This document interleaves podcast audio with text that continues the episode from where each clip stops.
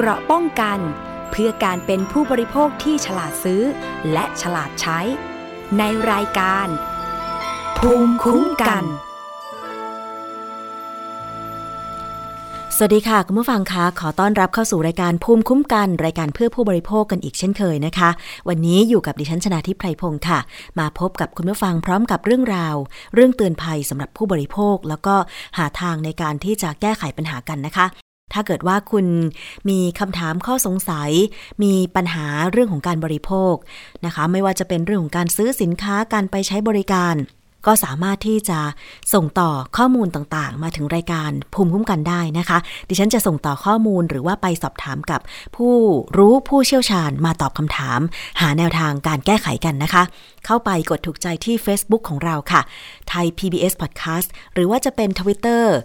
YouTube แล้วก็ Instagram นะคะ อันนี้ก็เป็นสื่อสังคมออนไลน์ของเราที่สามารถที่จะให้คุณได้ติดตามข้อมูลข่าวสารไทย PBS Podcast หรือว่าสื่อเสียงค่ะ เมื่อก่อนอาจจะฟังผ่านสถานีวิทยุได้อย่างเดียวนะคะ แต่ว่าตอนนี้สามารถฟังออนไลน์ทางอินเทอร์เน็ตได้แล้ว เว็บไซต์หรือว่าแอปพลิเคชันก็ได้นะคะ แต่ว่ารายการภูมิคุ้มกันของเราก็ยังมีสถานีวิทยุต่างๆ ที่เชื่อมโยงสัญญาณ เพื่อที่จะถ่ายทอดเสียงนะคะ ให้คุณผู้ฟังในพื้นที่ได้ฟังกันอย่างชัดเจน ท่านที่รับฟังอยู่ในพื้นที่ไหนสามารถที่จะส่งข้อมูลเสียงทักทายกันเข้ามาได้นะคะ แล้วก็ฟีดแบ็รายการถึงดิฉันก็ได้นะคะ ภูมิคุ้มกัน และถ้าสถานีไหนนะคะ อยากจะเชื่อมโยงสัญญาณรายการนี้เพิ่มเติม และเรายังมีรายการอื่น ๆ ที่น่าสนใจอีกก็ติดต่อมาได้นะคะ ทางทีมงานไทย PBS Podcast ก็ยินดีค่ะ เราให้เชื่อมสัญญาณฟรีนะคะ ไม่มีค่าใช้จ่าย เพียงแต่ว่าขอกรอกแบบฟอร์ม รายละเอียดต่าง ๆ ส่งกลับคืนมาให้เราร่วมร่วมเป็นเครือข่ายสถานีวิทยุของไทย PBS Podcast ได้นะคะ วันนี้ค่ะเรามาพูดคุยหลากหลายประเด็น เรื่องแรกนะคะ ไปกันที่เรื่องของเครื่องใช้ไฟฟ้ากันก่อนค่ะ ช่วงฤดูฝนเนี่ยนะคะ ฝนตกน้ำท่วม น้ำขัง แล้วยิ่งถ้าเป็นบริเวณที่อยู่อาศัยที่มีต้นไม้เยอะๆ หลังฝนตกเนี่ยก็มักจะมี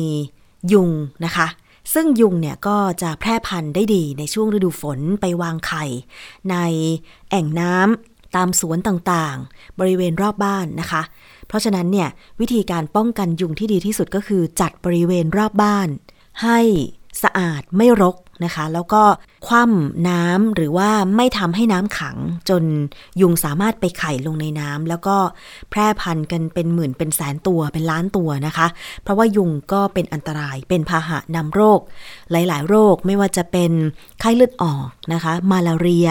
โรคอะไรล่ะ ชิคุนกุนย่าอันนี้ก็มากับยุงนะคะ เพราะฉะนั้นก็ต้องจัดการบริเวณบ้านให้ดี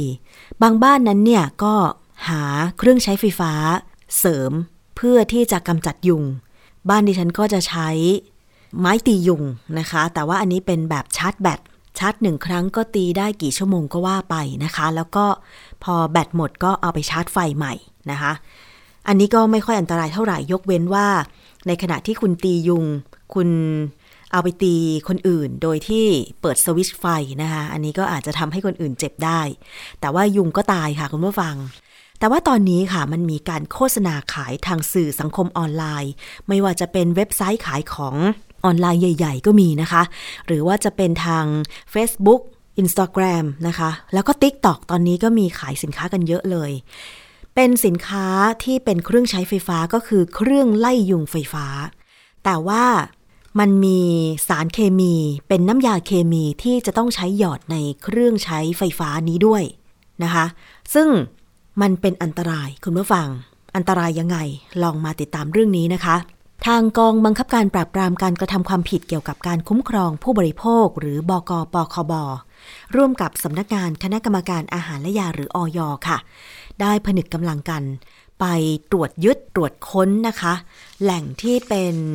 กดังเก็บสินค้าก็คือเครื่องไล่ยุงไฟฟ้าที่ผิดกฎหมายนำเลขทะเบียนออยของสินค้าอื่นมาแอบอ้างนะคะ ก็ถือว่าเป็นสินค้าปลอม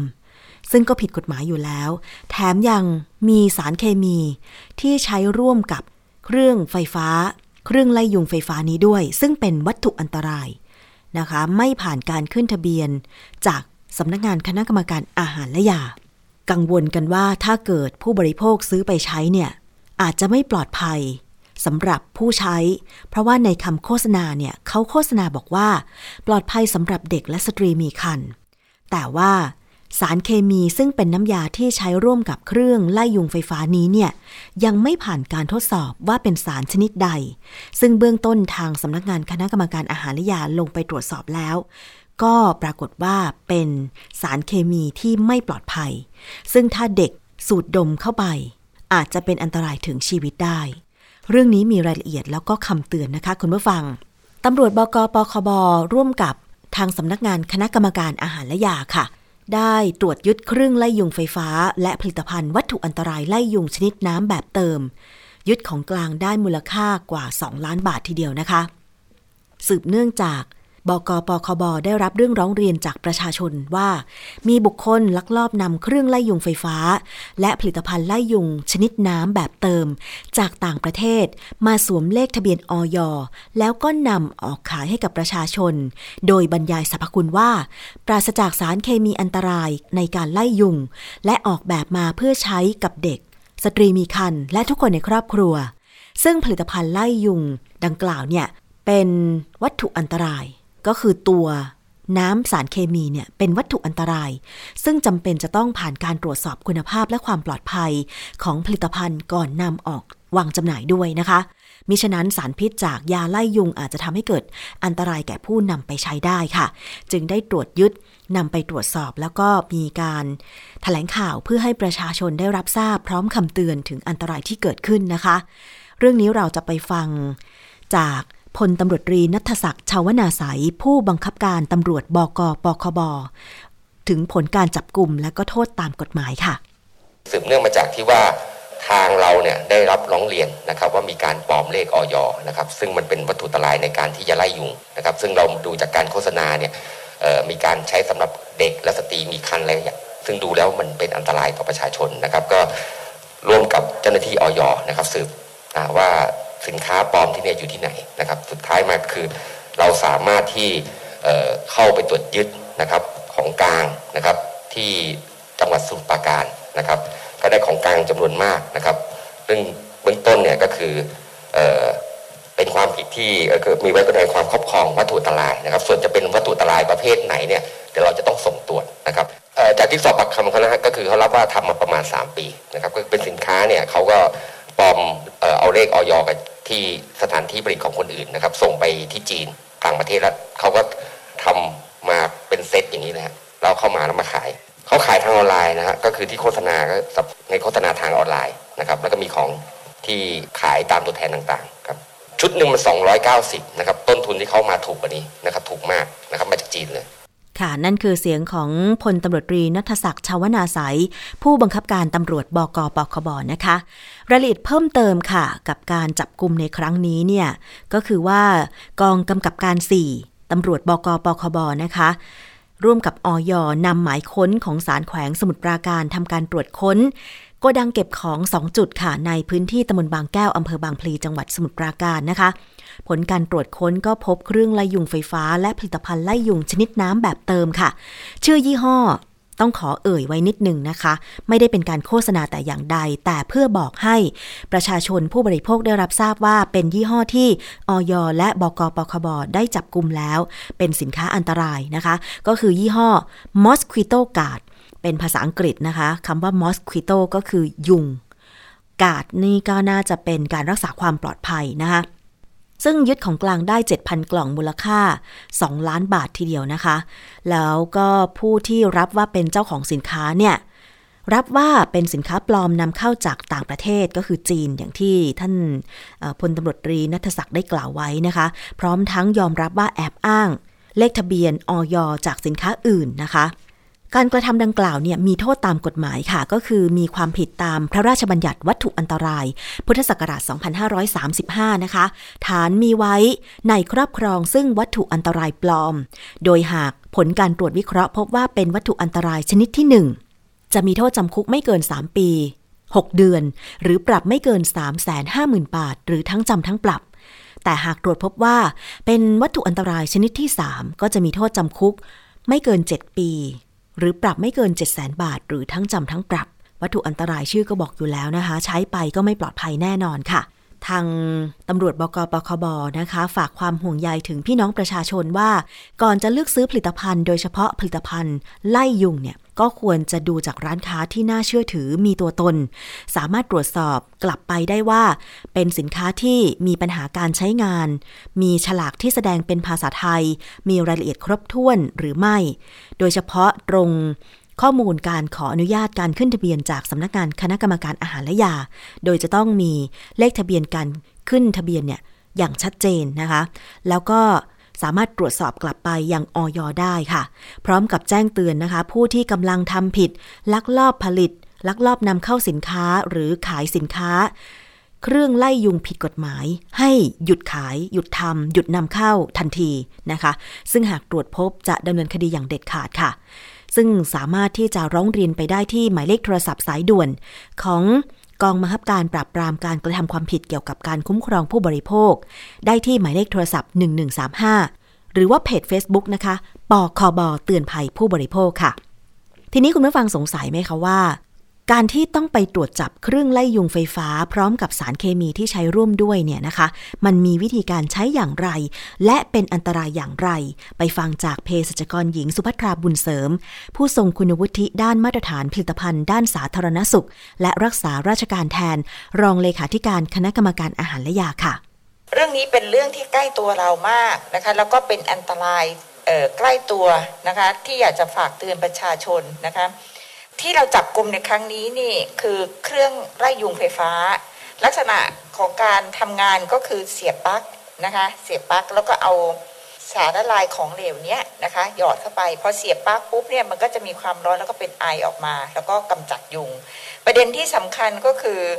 อุปกรณ์ที่เป็นเครื่องไล่ยุงไฟฟ้าเนี่ยไอสารเคมีที่ใช้เนี่ยเป็นวัตถุอันตราย ที่จะต้องมาขออนุญาตกับออยก่อนนะครับ วัตถุอันตรายที่สามารถไล่ยุงได้เนี่ยมีสองประเภทด้วยกันขึ้นอยู่กับสารเคมีที่ใส่เข้าไปนะคะถ้าเป็นวัตถุอันตรายประเภทหนึ่งนะคะจะต้องมาขออนุญาตออยและต้องมีเลขที่รับแจ้งนะคะเป็นตัวเลขและทับปีพศระบุอยู่ แต่ถ้าสารที่ใช้เป็นวัตถุอันตรายประเภท3เนี่ยจะต้องมีคำว่าวอสนะคะและตามเป็นตัวเลขอยู่ในกรอบเครื่องหมายออยเพราะฉะนั้นพวกนี้อยู่ 2 ประเภท ทีนี้เรื่องนี้อันตรายอย่างไร อันตรายก็คือว่าสินค้าที่เราเจอในครั้งนี้เนี่ยเป็นสินค้าปลอม โดยการเอาเลขของคนที่เขาได้รับอนุญาตอยู่แล้วมาสวม ราะนั้นเราก็เลยไม่รู้เลยว่าไอสารที่อยู่ในนี้เป็นอันตรายขนาดไหน เพราะว่าออยเราเคยตรวจสอบแล้วพบว่ามีการนำวัตถุอันตรายที่เราห้ามใช้นะคะเป็นวัตถุไล่ยุงเนี่ยมามาใช้เช่นเดียวกัน และบางทีเนี่ยความเข้มข้นต่างๆ ที่เป็นของปลอมเราก็ไม่รู้ว่าใช้เท่าไหร่ยังไง ที่สำคัญเนี่ยคือสินค้าตัวนี้ไปโฆษณาขายบอกว่าปลอดภัยสำหรับเด็ก ซึ่งอันนี้เป็นอันตรายอย่างยิ่ง เพราะว่าบุตรหลานของท่านที่อายุยังน้อยๆอยู่เนี่ยก็จะนอนหลับอยู่ทั้งวันนะคะ เพราะฉะนั้นเนี่ยก็จะสูดไอของไอวัตถุอันตรายอันเนี้ยที่ไม่ได้มาตรฐานเนี่ยไปอยู่ตลอดเวลา เพราะว่าลักษณะของการใช้งานเนี่ยส่วนใหญ่จะใช้ในบ้านเรือนนะคะ เพราะว่าเสียบไฟฟ้าในบ้าน ก็จะใช้อยู่ตลอดเวลาก็สูดกลิ่นไอของวัตถุอันตรายที่ไม่ได้มาตรฐานเนี้ยอยู่ตลอดเวลา ซึ่งเป็นอันตรายถึงแก่ชีวิตนะคะเพราะฉะนั้นในเรื่องนี้เนี่ยถือว่าเป็นเรื่องใกล้ตัว แต่เป็นอันตรายอย่างยิ่ง ค่ะ เป็นอันตรายอย่างยิ่งเหมือนที่เภสัชกรหญิงสุภัทราบุญเสริม นะคะซึ่งท่านเป็นผู้ทรงคุณวุฒิด้านมาตรฐานผลิตภัณฑ์ด้านสาธารณสุข และรักษาราชการแทน รองเลขาธิการคณะกรรมการอาหารและยาได้กล่าวไว้นะคะ เพราะว่าไม่ทราบว่าน้ำยาสารเคมีที่ใช้ร่วมกับเครื่องไล่ยุงไฟฟ้านั้นเนี่ยผลิตมาจากอะไร เพราะว่าถ้าเป็นผลิตภัณฑ์กำจัดยุง และมแมลงส่วนมากเนี่ยจะต้องได้รับการขึ้นทะเบียนจากออยเพื่อประเมินความปลอดภัยและประสิทธิภาพ ซึ่งก่อนซื้อผลิตภัณฑ์ในกลุ่มนี้เนี่ยขอให้ผู้บริโภคเลือกจากสถานที่ขายที่เป็นหลักแหล่งน่าเชื่อถือ โดยให้ความสำคัญกับการอ่านฉลาก และตรวจสอบเลขทะเบียนออยนะคะ ซึ่งเมื่อสักครู่ให้ข้อสังเกตไว้ว่า ถ้าเป็นวัตถุอันตรายเนี่ยจะต้องสังเกตว่ามีตัวอักษรย่อในกรอบสี่เหลี่ยม ของเลขทะเบียนออยก็คือระบุว่าวอสนะคะวอส วัตถุอันตรายนะคะ แล้วก็ตามด้วยเลขทะเบียนออยกี่หลักล่ะ13 หลักนะคะ ถ้าเกิดว่าสงสัยว่าเป็นเลขทะเบียนออยปลอมหรือไม่ สามารถที่จะตรวจสอบกลับไป ยังหมายเลขสายด่วนออย1556 หรือว่าที่เว็บไซต์ของออยหรือ FDA ไทยนะคะคีย์เลขทะเบียนออยเข้าไป ก็จะตรวจสอบว่าเป็นผลิตภัณฑ์ที่ปลอมหรือไม่นะคะ และนอกจากนั้นค่ะ การตรวจสอบการอ่านฉลากสำหรับสินค้าที่ จะต้องได้รับการควบคุมโดยเฉพาะเครื่องไล่ยุงไฟฟ้า ที่ใช้ร่วมกับสารเคมี ชนิดน้ำเนี่ย เพราะว่าจะต้องดูว่ามีผลต่อสุขภาพของผู้ใช้โดยตรงหรือไม่ หากสารสำคัญที่เป็นน้ำมันตะไคร้หอม จัดเป็นวัตถุอันตรายชนิดที่หนึ่งก็ต้องแสดงเลขที่รับแจ้งด้วย แต่ถ้าหากสารสำคัญเป็นสารอื่น ที่ไม่ใช่น้ำมัน หอมระเหย หรือสมุนไพรบางชนิด หรือเป็นสารเคมี รวมถึงสารสกัดจากพืชกลุ่มดอกเบญจมาศจะจัดเป็นวัตถุอันตรายที่ต้องขึ้นทะเบียน ต้องแสดงเครื่องหมายออยวอแหวนออ่างสอเสือด้วย ผู้บริโภคก็ตรวจสอบได้นะคะตามเว็บไซต์ของอย www.fda.moph.go.th คลิกเข้าไปในหัวข้อตรวจสอบผลิตภัณฑ์ หรือแอดไลน์ของอยค่ะ ก็คือตัวแอดภาษาอังกฤษนะคะ A แล้วก็ขีดกลมๆ ตามด้วยตัวอักษรภาษาอังกฤษตัวใหญ่ F นะคะ แล้วก็ DA ตัวเล็ก ไทย T H A I FDA ไทย ถ้าเกิดว่าสงสัยเป็นผลิตภัณฑ์ปลอมหรือผิดกฎหมาย แจ้งไปที่สายด่วนอย 1556 นะคะ เพื่อเจ้าหน้าที่อยและตำรวจบกปคบจะได้ไปตรวจสอบต่อไปนะคะ ส่งผลิตภัณฑ์ตรวจสอบ ซึ่งถ้าเป็นอันตรายเนี่ยจะได้ตรวจยึดออกจากชั้นวางขายสินค้าในท้องตลาด เพื่อไม่ให้ผู้บริโภคคนอื่น หลงเชื่อไปซื้อนะคะ โดยเฉพาะผลิตภัณฑ์ไล่ยุงเนี่ยคือตอนนี้ อย่างที่บอกไปว่าวิธีการป้องกันยุงไม่ให้มากัดดีที่สุดก็คือจัดบริเวณรอบบ้านไม่ให้รกรุงรัง ไม่ให้มีแอ่งน้ำท่วมขัง แล้วก็ส่วนมากตอนนี้บางทุกบ้านเนี่ยนะคะส่วนมากก็จะมีมุ้งลวดอยู่แล้วใช่ไหมแต่ว่ามันจะมียุงบินเข้าก็ตอนที่เราเปิดปิดประตูมุ้งลวดโดยเฉพาะตอนเย็นๆนะคะแล้วก็อาจจะใช้ไม้ตียุงไฟฟ้าช่วยด้วย แต่ถ้าเกิดว่าจะต้องใช้เครื่องดักยุง มันก็มีหลายแบบที่ทางรายการของเราเคยนำเสนอไปก็คือ เครื่องดักยุงที่เป็นหลอดไฟ แสงสี ฟ้าฟ้าเขียวเขียวนะคะอันนี้ก็เป็นแค่แสงที่ล่อยุง ให้มาตอมแล้วก็ให้ยุงมันตกลงมาตาย หรือว่าเป็นการล่อให้ยุงเนี่ยนะคะเข้าไปตอมที่หลอดไฟ อันนี้ไม่มีการพ่นสารเคมีออกมาแต่อย่างใดนะคะ แต่ว่าถ้าเป็นเครื่องดักยุง เครื่องไล่ยุงแบบใช้น้ำยา ที่ออยและบกปคบตรวจจับ ก็คือยี่ห้อ Mosquito Guard เนี่ยมันเป็นเครื่องลักษณะกลมๆนะคะ ใช้เสียบปลั๊ก แต่ว่าต้องใช้น้ำยา ซึ่งเขาจะมีอยู่ในกล่อง เป็นน้ำยาลักษณะใสๆนะนะคะ แล้วก็เอาหยอดเข้าไปบนเครื่องที่เราเสียบปลั๊กเนี่ยนะคะ แล้วมันก็จะส่งกลิ่นฟุ้งกระจาย ซึ่ง สารเคมี น้ำยาสารเคมีนี่แหละ เราไม่รู้ว่ามันเป็นน้ำยา เป็นน้ำมันหอมระเหยผลิตมาจากอะไร ถึงแม้ว่าจะเป็นน้ำมันหอมระเหย อย่างเช่น ตะไคร้หอมเนี่ย อันนี้ก็ต้องขออนุญาตออยเหมือนกัน แต่ถ้าไม่ใช่ตะไคร้หอมเป็นพืชอย่างอื่น เป็นสารเคมี เป็นสารสกัด พืชกลุ่มดอกเบญจมาศจัดเป็นวัตถุอันตรายต้องขึ้นทะเบียนด้วยเหมือนกัน ขนาดมาจากดอกไม้นะพืชกลุ่มดอกเบญจมาศเนี่ย ถ้าเป็น สารสกัดมันแล้วเนี่ยต้องขึ้นทะเบียน เพราะเราไม่รู้ว่าใครแพ้หรือไม่แพ้ หรือถ้าสูดดมเข้าไปมากๆเนี่ยอาจจะเกิดอาการวิงเวียนศีรษะ อาเจียนหรือ อย่างที่เภสัชกรหญิงสุภัทราบอกว่าอาจจะอันตรายถึงชีวิต อันนี้อย่าได้ประมาทเลยนะคุณผู้ฟัง อย่าไปคิดว่าอุ้ยแค่น้ำมันหอมระเหยแค่สารเคมีไล่ยุง จะอันตรายถึงชีวิตชิวหรือ เพราะเราไม่รู้ว่าอย่างบุตรหลานเนี่ยเด็กๆเนี่ยภูมิคุ้มกันก็ ต่ำภูมิคุ้มกันก็ไม่เท่าผู้ใหญ่ แม้ผู้ใหญ่บางคนที่เป็นโรคภูมิแพ้นะคะหรือว่ามีอาการวิงเวียนศีรษะบ่อยๆ มีโรคความดันโลหิตสูงอะไรอย่างเงี้ยเขาก็อาจจะวิงเวียนศีรษะ ยิ่งบางคนที่เป็นหญิงตั้งครรภ์ใช่ไหมคะอาการแพ้ท้องก็วิงเวียนศีรษะอยู่แล้ว ถ้าไปได้กลิ่นสารเคมีที่อันตรายพวกนี้ สุขภาพของคุณแม่ตั้งครรภ์จะยิ่งแย่ เพราะฉะนั้นก่อนที่จะซื้อผลิตภัณฑ์ เครื่องไล่ยุงไฟฟ้าที่ต้องใช้น้ำยาหยอดเข้าไปเนี่ยต้องดูดีๆนะคะอ่านฉลากถ้าไม่แน่ใจก็ให้ตรวจสอบกลับไปที่ออยนะคะ หมายเลข 1556 หรือเว็บไซต์ของออยได้ ทางออยและบกปคบอันนี้ที่ฉันไม่ได้ไม่ได้จะเชียร์หรืออวยแต่อย่างใดนะ แต่รู้สึกว่าในระยะหลังๆ นี้ท่านทำงานอย่างเข้มงวด ท่านทำงานอย่างขยันขันแข็ง โดยเฉพาะ ในการไปตรวจจับผลิตภัณฑ์ที่อันตรายกับสุขภาพของผู้บริโภค ซึ่งอันนี้สำคัญ เพราะบางคนเนี่ยเห็นวางตามร้านขายของเห็นในสื่อสังคมออนไลน์ Facebook เนี่ยมันมี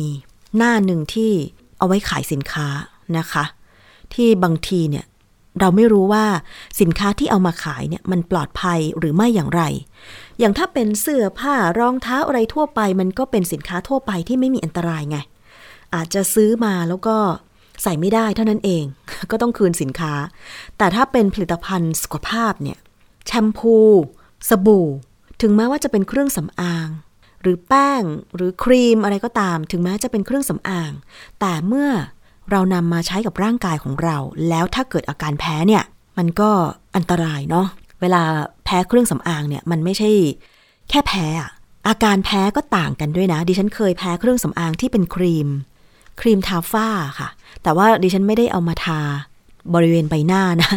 เอาทาส่วนอื่น เห็นเพื่อนเอาครีมทาฝ้าที่เมื่อก่อนโฆษณาทางสถานีวิทยุ AM ตอนที่เราฟังสมัยวัยรุ่นเด็กๆอะ่ะ ไม่บอกก็แล้วกัน เป็นชื่อจีนๆหน่อยอะ่ะ เห็นเพื่อนเอามาทาจักกระแรจักกระแรขาว ดิฉันก็ทามั่ง เป็นเด็กวัยรุ่นต้องเคยประสบการณ์พวกนี้เนาะ เห็นเพื่อนใช้เครื่องสำอางโน่นนี่นั่น อุ้ย ใช้ดีนี่นาใช้ตามเพื่อนปรากฏแพ้ค่ะคุณผู้ฟัง แล้วผิวบริเวณรักแร้เนี่ย มันเป็นผิวที่อ่อนบอบบางมากเลยนะคะ ตอนแพ้เนี่ยโอ้โห ดิฉันผื่นขึ้นแดงแล้วก็คันมากนะคะ แล้วก็พอมันหายเนี่ยจะกระแรคล้ำกว่าเดิม คือพอเล่าตอนนี้มันตลกเนาะแต่ตอนนั้นมันไม่ตลกเลยอะแล้วยิ่งเราเป็นเด็กวัยรุ่นน่ะ ใครเคยใช้แบบนี้บ้าง เล่าประสบการณ์มาได้นะ คือครีมเนี่ยไม่ใช่ว่าทุกคนจะใช้แล้วดี บางคนใช้แล้วแพ้ เพื่อนใช้ไม่แพ้แต่เราแพ้ก็งงเหมือนกันเนาะ เพราะฉะนั้นเนี่ยก็ต้องเลือกกันนิดนึงสำหรับผลิตภัณฑ์ โดยเฉพาะเครื่องสำอาง ยาหรือวัตถุอันตรายต่างๆ ที่มีขายทางออนไลน์เนี่ยนะคะถ้าไปพบเจอก็แจ้งได้ที่อย หรือตำรวจบกปคบนะคะ หมายเลขโทรศัพท์ของบกปคบก็คือ 1135 เพจก็คือปคบเตือนภัยผู้บริโภคค่ะออยก็คือหมายเลข 1556 นะคะ เพจก็คือ FDA ไทยนะคะ อีกเรื่องหนึ่งนะคะ เป็นการหลอกลวงทางออนไลน์อีกแล้ว หลอกขายโทรศัพท์ให้เด็กม 2 วัย 14 ปี เด็กโอนเงินให้ แต่ว่าไม่ส่งโทรศัพท์มือถือให้ จนเด็กเครียด เพราะว่าช่วงนี้จะต้องใช้โทรศัพท์มือถือในการเรียนออนไลน์ เด็กอุตส่าห์ไปขอเงินพ่อมา 5,000 บาท เพื่อซื้อโทรศัพท์มือถือเครื่องใหม่ หวังว่าจะใช้เรียนออนไลน์ให้ทันเพื่อน แต่ปรากฏว่าไปซื้อ โทรศัพท์มือถือที่โฆษณาผ่าน Instagram หรือ IG ถูกผู้ขายรายนี้หลอกลวง ให้โอนเงินไปก่อน แต่สุดท้ายไม่ส่งสินค้าให้ เด็กเครียดจน พ่อแม่ปลอบยังไงก็ไม่หายเครียด จนต้องเข้าโรงพยาบาลสุดท้าย เด็กเสียชีวิต เพราะว่าเส้นเลือดในสมองแตก เห็นไหมคะว่าการหลอกลวงทางออนไลน์ โดยเฉพาะการซื้อขายสินค้าออนไลน์ ไม่ได้สร้างผลกระทบแค่ถูกหลอกเงิน แต่อาจจะสร้างผลกระทบ แบบกรณีนี้ก็คือ คนถูกหลอกเครียดจนเสียชีวิตได้ มี Facebook ชื่อว่า Facebook ครูอินดี้ค่ะ ได้เปิดเผยเรื่องราวของคุณครู ซึ่งเป็นลูกเพจ ได้เล่าเรื่องราวของลูกศิษย์ชั้นม .2 เสียชีวิตด้วยอาการเส้นเลือดในสมองแตก เนื่องจากว่า น้องเนี่ยสั่งซื้อโทรศัพท์ทาง Instagram เพื่อเอาไปเรียนออนไลน์ แต่ว่าโดนโกง ผู้ขายไม่ยอมส่งโทรศัพท์ไปให้ทำให้น้องเครียดจนเข้าโรงพยาบาลสุดท้ายสมองแตกเสียชีวิต ทางคุณครูได้พาพ่อแม่ของน้องไปแจ้งความแล้วนะคะ ซึ่งล่าสุด 21 กันยายน 2564 ค่ะ ทางผู้สื่อข่าวได้ไปสัมภาษณ์คุณครูท่านหนึ่ง นามสมมุติว่าคุณครูเอซึ่งเป็นครูที่โรงเรียนเก่าของน้องที่เสียชีวิต เล่าให้ฟังบอกว่า น้องวัย 14 ปี สมมุติว่าชื่อน้องก้อง น้องก้องเนี่ยเพิ่งย้ายไปเรียน ที่โรงเรียนเชียงดาววิทยาคมอำเภอเชียงดาวจังหวัดเชียงใหม่ อาศัยอยู่กับป้าและน้องชายวัยสามขวบ โดยน้องก้องเนี่ยได้ติดต่อขอเงินจากพ่อและแม่ ที่ทำงานอยู่ที่จังหวัดลำพูนจำนวน 5,000 บาท เนื่องจากต้องการนำไปซื้อโทรศัพท์มือถือ iPhone 7 มือสองนะ เพื่อไปเรียนออนไลน์ เพราะว่ามือถือเครื่องเก่า แย่แล้ว นะคะ ใช้เรียนไม่ได้แล้วนะคะ ใช้เรียนออนไลน์ไม่ดีเลย นี่ขนาดจะซื้อมือสองนะคะ คุณผู้ฟัง 5,000 บาท ทั้งนี้น้องก้องค่ะไปพบร้านค้าออนไลน์ใน Instagram ตรวจสอบแล้วก็มีผู้ติดตามแม่ค้ารายนี้กว่า 60,000 คน ก็เลยไว้ใจ ตัดสินใจสั่งซื้อ แต่ว่าพอโอนเงินไปให้แม่ค้าภายในวันที่ 3 กันยายน โอนเงินไปให้เมื่อ 3 กันยายนที่ผ่านมา แม่ค้าคนนี้อะมิจฉาชีพก็ว่าได้เนาะบล็อก บล็อกแอคเคาท์ของน้องทันทีเลยนะคะทำให้น้องก้องเกิดอาการเครียดตั้งแต่วันนั้น เล่าให้พ่อแม่ฟังแล้วก็ร้องไห้อย่างหนัก พ่อแม่จึงเล่าให้ครูฟัง ต่อมาเมื่อ 17 กันยายนน้องมีอาการปวดหัวนอนไม่หลับ เพื่อนๆจึงนำตัวส่งโรงพยาบาล ก็คือสถานีอนามัยที่ใกล้บ้าน วันถัดมาอาการไม่ดีค่ะ 18 กันยายนเริ่มสุดและมีอาการช็อก จนต้องนำตัวส่งโรงพยาบาลมหาราชนครเชียงใหม่ แต่กว่าจะถึงโรงพยาบาลคุณหมอแจ้งว่า ไม่สามารถช่วยน้องได้แล้ว เนื่องจากสมองตาย เพราะเส้นเลือดในสมองแตกนะคะจึงรับน้องกลับไปที่บ้านก่อนจะเสียชีวิตที่บ้านในเวลาต่อมา ขณะที่พ่อแม่น้องก้องบอกว่าภายหลังจากโอนเงินไปให้ แล้วไม่ได้รับโทรศัพท์มือถือเนี่ย ลูกชายก็ติดต่อไปปรับทุกข์ตลอดเลยตั้งแต่วันที่ 3 กันยายน ก่อนลูกเสียชีวิตมีอาการเครียดหนักปวดหัวรุนแรง จนกระทั่งคุณป้าของน้องที่น้องอยู่ด้วยที่อำเภอเชียงดาวเชียงใหม่เนี่ยบอกว่าอาการสุดหนักแล้วก็ส่งโรงพยาบาล หมอเช็คเส้นเลือดในสมองแตกผ่าตัดก็ไม่ได้ด้วยนะคะ สุดท้ายก็ต้องเสียชีวิตไป อย่างไรก็ตามนะคะ ทางเพจครูอินดี้ก็บอกว่าแม่ค้าออนไลน์ที่โกงน้องเนี่ย ได้รับข้อมูลว่ามีเหยื่อที่โดนโกงอีกประมาณ 500 คน ขอให้ลูกค้าที่โดนแม่ค้าหลอกขายมือถือทาง Instagram เนี่ยนะคะ เห็นบอกว่าชื่อ Account Instagram เนี่ยขึ้นต้นด้วย ขายโทรศัพท์ประมาณนี้แหละนะคะ แล้วก็ขอให้ตำรวจจับแม่ค้าที่หลอกลวงออนไลน์ได้เร็วๆ สงสารน้องมากนะคะ เห็นไหมคะว่า ความคิดที่ไม่ดีของแม่ค้าออนไลน์บางคน ที่เขาโอนเงินมาให้แต่ไม่ส่งสินค้า หรือว่าตั้งใจหลอกเขาแต่แรกก็ไม่รู้ มันส่งผลกระทบถึงชีวิตคนคนหนึ่งเลยทีเดียว เป็นบาปเป็นกรรมด้วยนะ คุณผู้ฟัง ไปหลอกลวงเขาเนี่ยนะคะอย่างถ้าใครนับถือศาสนาพุทธก็คงพอจะรู้ว่าหนึ่งในศีลห้าข้อก็คือ การไม่พูดปด การไม่หลอกลวง ศีลข้อมุสาเนี่ย มันไม่ใช่แค่การไม่พูดปดนะ การไม่หลอกลวงการกระทำการใด ๆ ที่ไม่สุจริตเนี่ยถือว่าผิดศีลข้อนี้ด้วย บาปกรรมนะคะแล้วก็ผิดกฎหมาย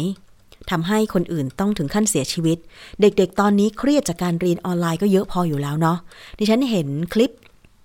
ของน้องๆ หนูๆ วัยอนุบาลป .1 ป .2 อะ่ะ ที่ต้องเรียนทางออนไลน์เพราะว่าไม่สามารถไปโรงเรียนได้ แรก ๆ ก็ตื่นเต้นดีใจว่าไม่ต้องไปโรงเรียนไม่ต้องตื่นเช้า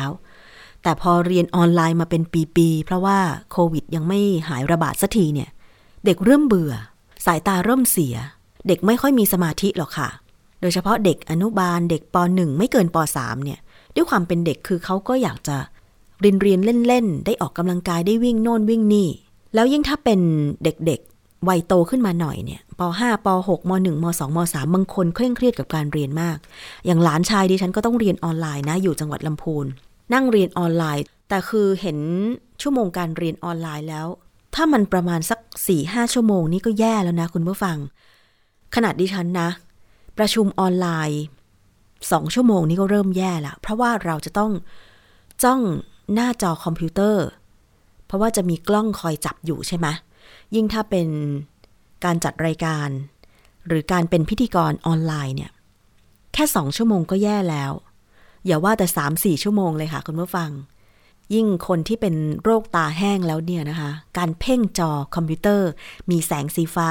กระทบกับจอประสาทตามากๆ เนี่ย ตามันล้าตามันเสื่อม ตามันแห้ง ต้องคอยหยอดน้ำตาเทียมอยู่เป็นประจำนะคะ เด็กก็เครียดจากการเรียนออนไลน์พออยู่ละขอเงินพ่อแม่ พ่อแม่ก็ต้องหาเงินมาให้เด็กซื้ออุปกรณ์การเรียนออนไลน์ ก็คือโทรศัพท์มือถือ หรือว่าคอมพิวเตอร์ต่าง ถ้าใครไปหลอกลวงน้องๆเด็กๆ ยิ่งในสถานการณ์โควิดแบบนี้เนี่ยนะคะ บาปกรรมคูณ 2 คูณ 3 เลยนะคุณผู้ฟัง กรณีนี้ดิฉันขอให้ทางคุณตำรวจ ปอทนะคะปอทเนี่ยมีหน้าที่ในการที่จะดูแลในเรื่องของการประกอบธุรกิจ หรือว่าการออนไลน์อยู่แล้วอะหน้าที่ของปอทก็คือการควบคุม ดูแลทั้งเนื้อหา หรือว่าสิ่งต่างๆ ที่อยู่ในทางออนไลน์ ชื่อของเขาก็คือกองบังคับการปราบปรามการกระทำความผิด เกี่ยวกับอาชญากรรมทางเทคโนโลยี เพราะฉะนั้นอาชญากรรมทางเทคโนโลยีทุกทุกอย่าง ไม่ว่าจะเป็นเนื้อหาที่ไม่เหมาะสม สื่อออนไลน์ที่ไม่เหมาะสม อย่างที่ผ่านมาก็มีข่าวบอกว่ามีเพจอะไรนะ OnlyFan อะที่ตอนหลังๆมา มันมีการแปล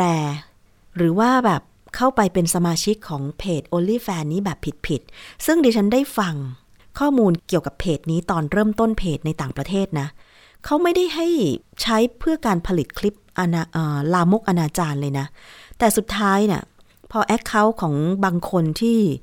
ไปผลิตเนื้อหา content ใน OnlyFans เนี่ยกลายเป็นว่า ไปมีเซ็กซ์กันเรียกค่าเข้าชม อย่างกรณีน้องไข่เน่าอะ ตอนนี้ก็เห็นบอกว่าจะหยุดบัญชี OnlyFan แต่มันสายไปแล้ว เพราะว่าภาพไม่เหมาะสมเหล่านั้นอาจจะถูกบันทึกแล้วก็เผยแพร่ ในเว็บไซต์ สื่อลามกอนาจารไปแล้วก็ได้นะคะน้องคิดน้อยไปหน่อยเนาะกลายเป็นว่าเนื้อหาไม่เหมาะสม รวมถึงการหลอกลวงทางออนไลน์ประเภทต่างๆ และก็หลอกลวงขายสินค้าออนไลน์ ก็อยากให้ตำรวจบกปอทเนี่ยนะคะช่วยไปกวดขันจับกลุ่มเพจขายสินค้าออนไลน์หน่อยเถอะ พบเจอว่าเพจไหนแม่ค้าคนไหน Account IG TikTok ไหนเนี่ยนะคะ หลอกลวงออนไลน์มีผู้แจ้งไปเยอะๆเนี่ย คนเป็นเจ้าของ Account โดนจับไปแล้วเนี่ย ปิดไปไล่ปิดไปไล่ปิดไปแทนที่จะมา แค่ไล่ปิดเนื้อหาที่แสดงความคิดเห็นไม่เห็นด้วยกับรัฐบาลเนี่ยนะคะ คุณผู้ฟัง อยากจะให้ช่วยเหลือประชาชนที่เดือดร้อนจากการถูกหลอกลวงออนไลน์ให้มากกว่านี้ด้วยนะคะ อะ เอาเป็นว่านี่คือ เรื่องราวทั้งหมดในช่วงแรกของรายการภูมิคุ้มกันรายการเพื่อผู้บริโภคนะคะ เพราะฉะนั้นก่อนซื้อสินค้าใด ๆ ก็ตาม ก็ต้องดูให้ดี ถ้าดูไม่ดีเนี่ยเดินเข้าไปที่ร้านไปซื้อเลยดีกว่าเนาะจะได้เห็นตัวสินค้าไม่ถูกหลอก จ่ายเงินปุ๊บรับของปั๊บอย่างเงี้ยนะคะ เอาละค่ะช่วงนี้มีอีกช่วงหนึ่งไม่พลาดเลยกับช่วงคิดก่อนเชื่อ วันนี้ดิฉันคุยกับดรแก้วกังสดานนภัยนักพิษวิทยาในหัวข้อ ประโยชน์ของหน้ากากอนามัย แบบชนิดหน้ากากผ่าตัดที่พิสูจน์แล้วทางวิทยาศาสตร์ ไปฟังกันค่ะ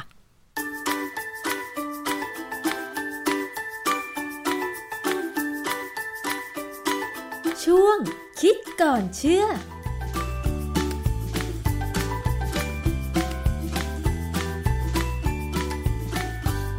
พบกันในช่วงคิดก่อนเชื่อกับดรแก้วกังสดานนภัยนักพิษวิทยากับดิฉันชนาทิพไพรพงษ์เช่นเคยนะคะ วันนี้เรามาพูดถึงเรื่องของประโยชน์ของหน้ากากค่ะ ตั้งแต่เรามีการระบาดของโควิด -19 เนี่ยนะคะคำแนะนำด้านสาธารณสุขก็คือว่า เราต้องใส่หน้ากากไม่ว่าจะเป็นหน้ากากผ้า หน้ากากอนามัย หรือเฟสชิลแล้วนอกจากนั้นค่ะ ก่อนหน้านั้นก็คือยังมีการใส่หน้ากากป้องกันฝุ่น PM 2.5 และคนไทยเองเนี่ยก็ดูเหมือนว่าจะว่านอนสอนง่ายค่ะ เพราะว่าตั้งแต่มีการแนะนำนะคะ แล้วก็ออกเป็นกฎหมายว่าคนไทยเมื่อออกจากบ้านจะต้องสวมใส่หน้ากาก เราก็สวมกันร้อยเปอร์เซ็นเลยทีเดียวนะคะ มันมีงานวิจัยอะไรไหมที่ออกมาแล้วก็เห็นความแตกต่างระหว่างการสวมหน้ากากและไม่สวมหน้ากาก กับการป้องกันการระบาดของโควิด -19 มาฟังกับอาจารย์แก้วค่ะ อาจารย์คะคนไทยเราเนี่ยทำตามคำแนะนำของสอบคในเรื่องของ การใส่หน้ากากเมื่อออกจากบ้าน ไม่ว่าจะเป็นหน้ากากอนามัย หน้ากากทางการแพทย์ หรือหน้ากากผ้ารวมถึงเฟสชิลนะคะ ซึ่งตรงนี้ก็ต่างจากประเทศในฝั่งยุโรปหรืออเมริกาที่ตอนแรกๆเนี่ยเขาก็ไม่ยอมใส่หน้ากากออกจากบ้านนะคะ แต่ว่าพอมีการระบาดมากๆ เขาก็จึงเริ่มใส่ ทีนี้มันมีงานวิจัยอะไรไหมถึงความแตกต่างว่าใส่หน้ากากกับไม่ใส่หน้ากากเนี่ยการแพร่ระบาดโควิด -19 มันต่างกันมากน้อยขนาดไหนคะอาจารย์ ความจริงเนี่ย แต่เดิมเนี่ยมันไม่เคยมีงานวิจัยนะ เพราะว่าหน้ากากที่เขาใส่ในการผ่าตัดเนี่ยมันก็เป็นหน้ากากที่สำหรับหมอใช้หรือว่าพยาบาลใช้ในส่วนที่ต้องป้องกันเชื้อโรคไม่ให้จากคนที่เป็นบุคลากรทางการแพทย์เนี่ยไปติดกับคนป่วยนะอย่างเช่น เวลาผ่าตัดเนี่ยคนป่วยก็นอนอยู่อย่างเงี้ยแล้วผ่าเข้าไปเนี่ยถ้ามีลมหายใจของหมอหรือพยาบาลเข้าไปเนี่ยลมหายใจเรามีเชื้อนะค่ะอาจจะเป็นเชื้อที่อาจจะไม่อันตรายนักหรอกแต่ว่า สำหรับคนปกติไม่อันตราย แต่ถ้าคนป่วยเนี่ยอาจจะอันตรายก็เลยต้องป้องกัน แต่พอในกรณีที่มีการระบาดของโรค เช่นหวัดสมัยก่อนเนี่ยเราจะเห็นคนญี่ปุ่นเนี่ยเป็นคนที่ใส่หน้ากากเยอะมากเลยนะค่ะคนญี่ปุ่นเขาใส่หน้ากากป้องกันเนี่ยเขาป้องกันคนอื่นติดจากเขา อันนี้เป็นการวัฒนธรรมที่เขาสอนให้คนญี่ปุ่นเนี่ยคือป้องกันตนเองไม่ให้ไปทำให้คนอื่นเดือดร้อนค่ะนะฮะเพราะฉะนั้นคนญี่ปุ่นสมัยก่อนเนี่ยไปขึ้นชื่อลือชาเลยว่า เรื่องการติดเชื้อหวัดอะไรก็ตามมันจะมีน้อยมากอืมคือคนที่ติดหวัดเนี่ยติดเพราะตัวเองอ่อนแอค่ะนะพอเป็นแล้วก็ป้องกันไม่ให้คนอื่นติด แต่ปัจจุบันนี้ญี่ปุ่นก็ญี่ปุ่นเถอะก็ติดเหมือนกันแล้วไม่ยอมใส่หน้ากากเหมือนกันแหละ คือเวลาใส่หน้ากากเนี่ยอย่างคนในประเทศทางอเมริกาหรือยุโรปเนี่ยพอบอกว่าให้ใส่ปั๊บเนี่ยเขาจะถามว่าทำไม เหมือนกับว่าเขาต้องการหลักฐานว่าใส่แล้วมันดียังไงเออนั่นน่ะสิในขณะที่คนไทยเนี่ย เราพอให้ใส่เราก็เราก็ใส่มีหมอคนหนึ่งบอกคนไทยเนี่ยมันขี้กลัวอืม สั่งให้ทำอะไรก็ทำค่ะ คือเรามีความรู้สึกว่ามันไม่เหลือบากกว่าแรงทำไปเถอะทำไปแล้วก็ได้ไม่ได้มันก็ระดับหนึ่งอะไรนะเพราะฝรั่งเนี่ยจนสุดท้ายนะที่อิตาลีจนตายกันทั้งเยอะ ตอนนั้นที่ปี 2020 ที่ว่าคนอิตาลีที่ตายเยอะมากอะนะค่ะเขาถึงเริ่มใส่กัน แล้วประเทศอื่นก็เริ่มใส่ อเมริกาเนี่ยมาใส่ทีหลังด้วยซ้ำนะใช่อันนี้พอถามว่ามันมีงานวิจัยไหมที่จะมาบอกว่า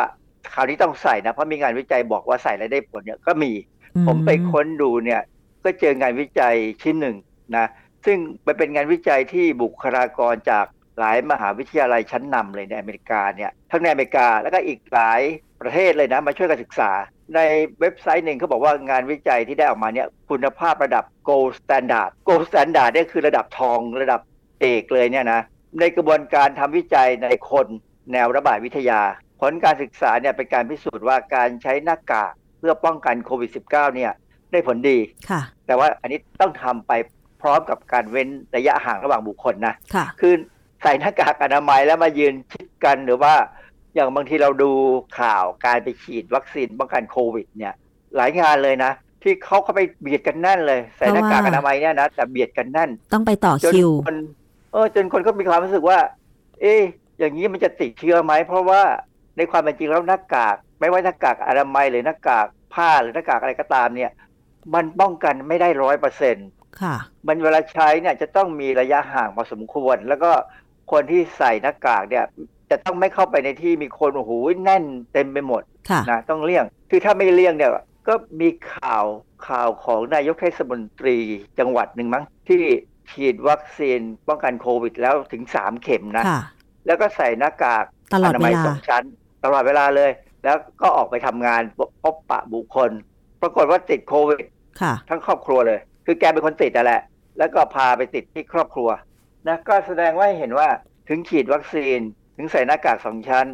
ก็ต้องระวังตัวโดยเฉพาะเรื่องระยะห่าง อืมค่ะ กลับมาที่งานวิจัยเนี่ย งานวิจัยนี่เขาทำการศึกษาใน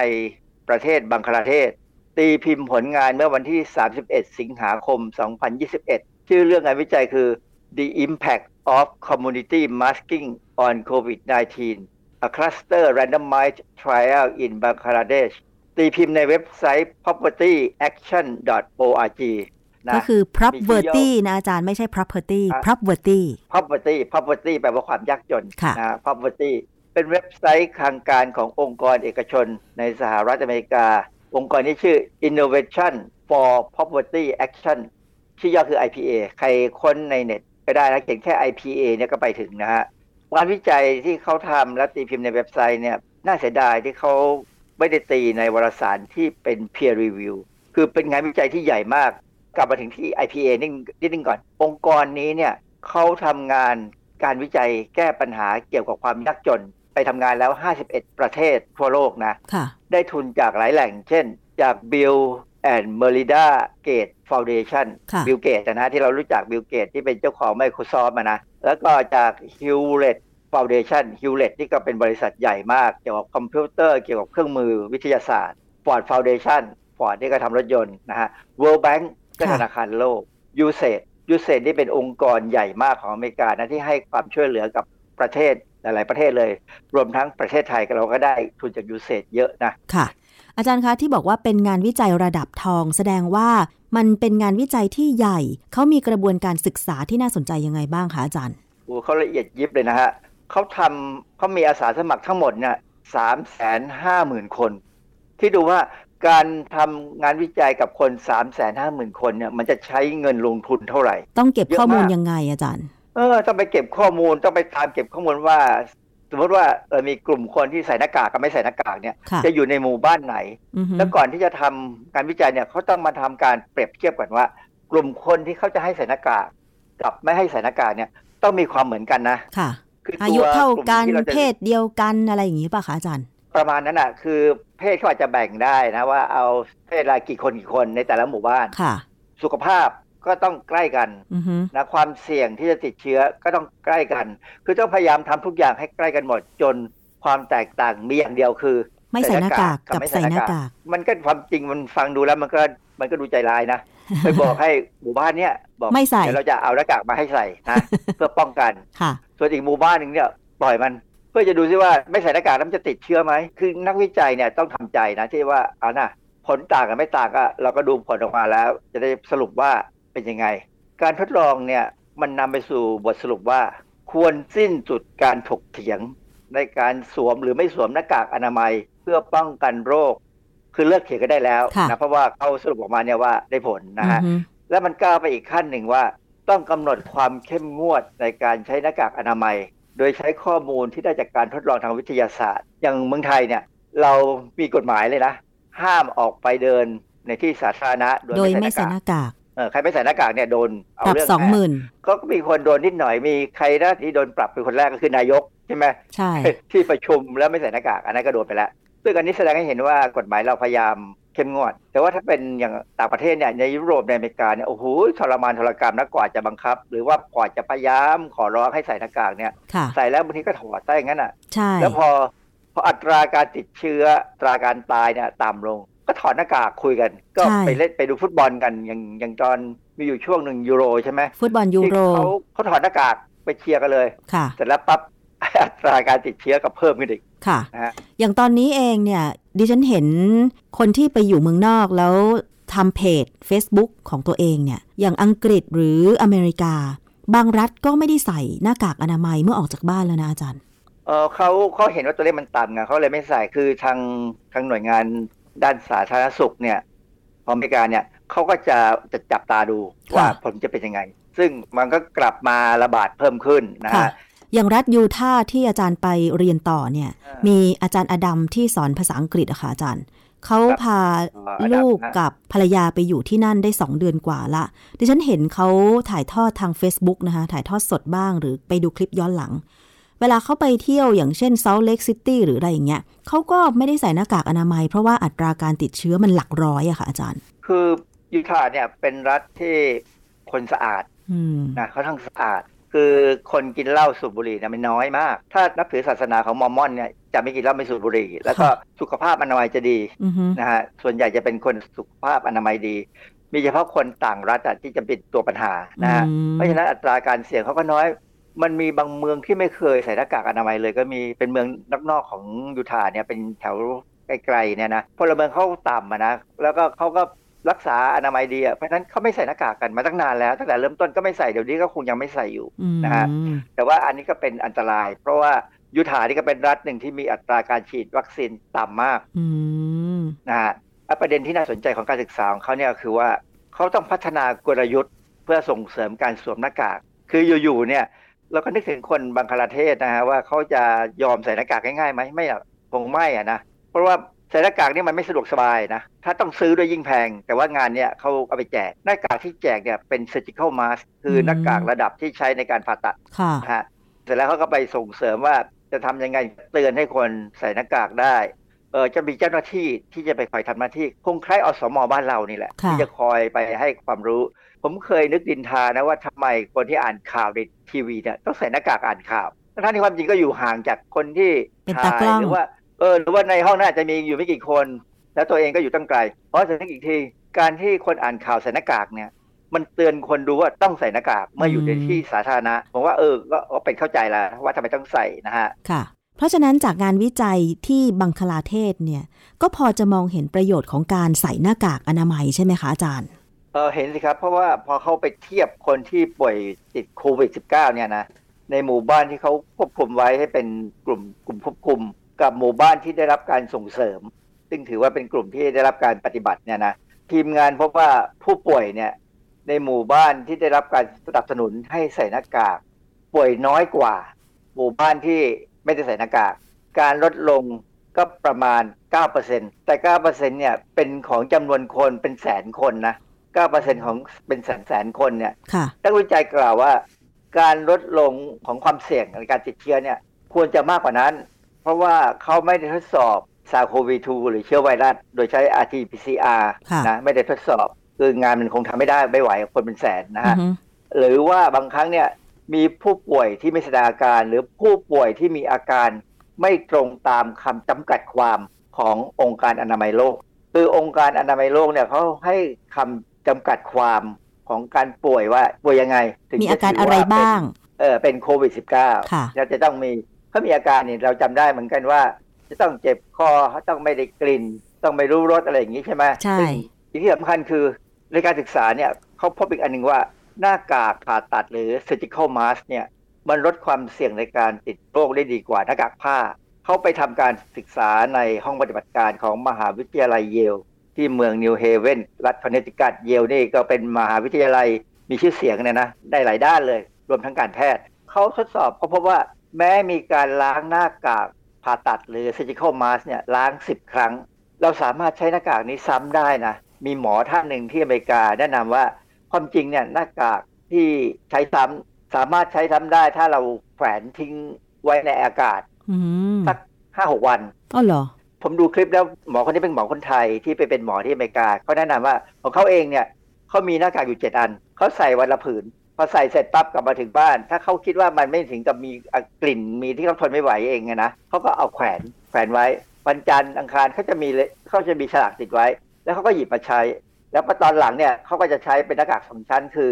หน้ากากที่เป็น surgical mask เนี่ยข้างในแล้วก็หน้ากากผ้าด้านนอก เพราะฉะนั้นหน้ากากผ้าเนี่ยซักง่าย ส่วนหน้ากากที่เป็น surgical mask เนี่ยเขาไม่ได้ซักอะเขาใช้วิธีแขวนทิ้งไว้ 7 วัน ตากแดดเหรก็อบอกว่าคะอันเนี้ยไม่อาจจะไม่จำเป็นต้องตากแดดก็ได้ เพราะเรารู้ว่าเชื้อเนี่ยเวลามันตกลงไปอยู่บนพื้นผิวใดก็ตามเนี่ยมันอยู่ได้ 3 วัน 4 วันเองอ๋อนะคือน้ำลายสมมติเป็นน้ำลายเนี่ยมันแห้ง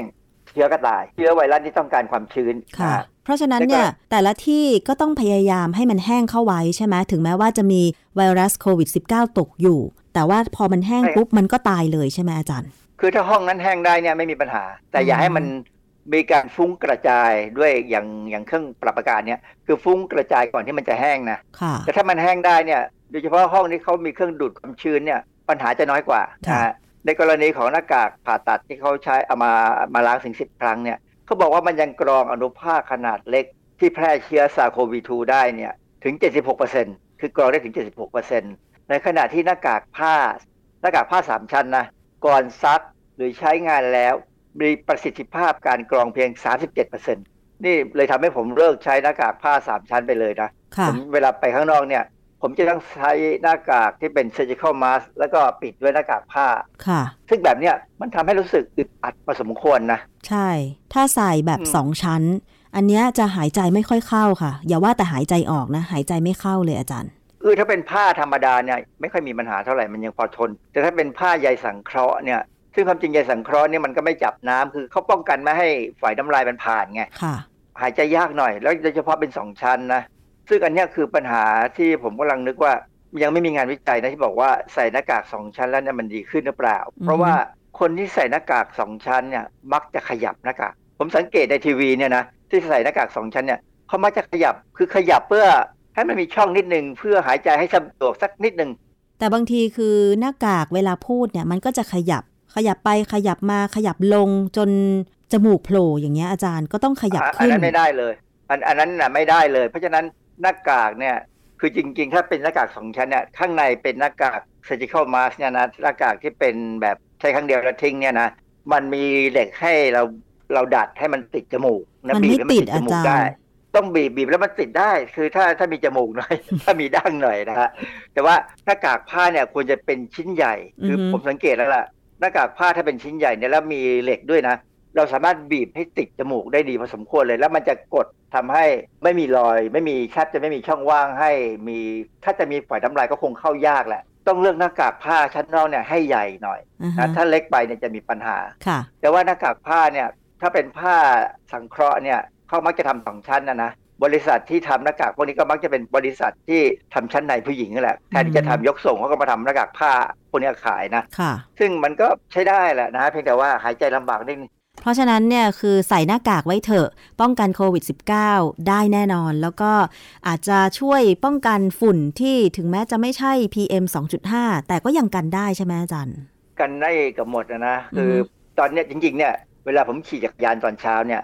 ผมก็ใส่หน้ากาก แต่ว่าอือฮึหน้ากากเป็นหน้ากากผ้าบ้าง เป็นหน้ากากแบบที่ไม่ถึงกับป้องกันอะไรได้มากมาย แต่มันป้องกันฝุ่นกับป้องกันแมลง คือขี่จักรยานเนี่ยมันก็มีความเร็วนะค่ะแล้วเวลาแมลงวิ่งมาชนหน้าเนี่ย โอ้โห บางทีมันเข้าจมูเจ็กบเพราะฉะนั้นตอนนี้ผมก็เลยขี่ใส่หน้ากาก ขี่จักรยานใส่หน้ากากเนี่ยไม่รู้สึกประหลาดอะนะทุกคนเขาก็มองว่าเออ ป้องกันโควิดดีแต่ความจริงเปล่าหรอกผมป้องกันแมลงค่ะ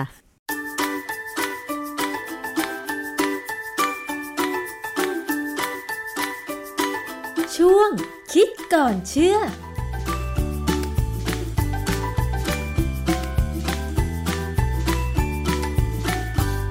ละนี่ก็คือช่วงคิดก่อนเชื่อกับดรแก้วกังสดานนภัยนักพิษวิทยานะคะ เรื่องของหน้ากากค่ะ ใส่ไว้ดีอยู่แล้วนะคะ วันนี้ขอบคุณสำหรับการติดตามรับฟังทุกช่องทางของไทย PBS Podcast กับรายการภูมิคุ้มกัน รายการเพื่อผู้บริโภคนะคะ หมดเวลาลงแล้วค่ะ ดิฉันชนะทิพไพรพงศ์ต้องลาไปก่อน สวัสดีค่ะ ติดตามรายการได้ที่ www.thaipbspodcast.com แอปพลิเคชัน Thai PBS Podcast หรือฟังผ่านแอปพลิเคชัน Podcast ของ iOS Google Podcast Android Podbean SoundCloud และ Spotify ติดตามความเคลื่อนไหวของรายการและแสดงความคิดเห็น โดยกดถูกใจที่ facebook.com/thaipbspodcast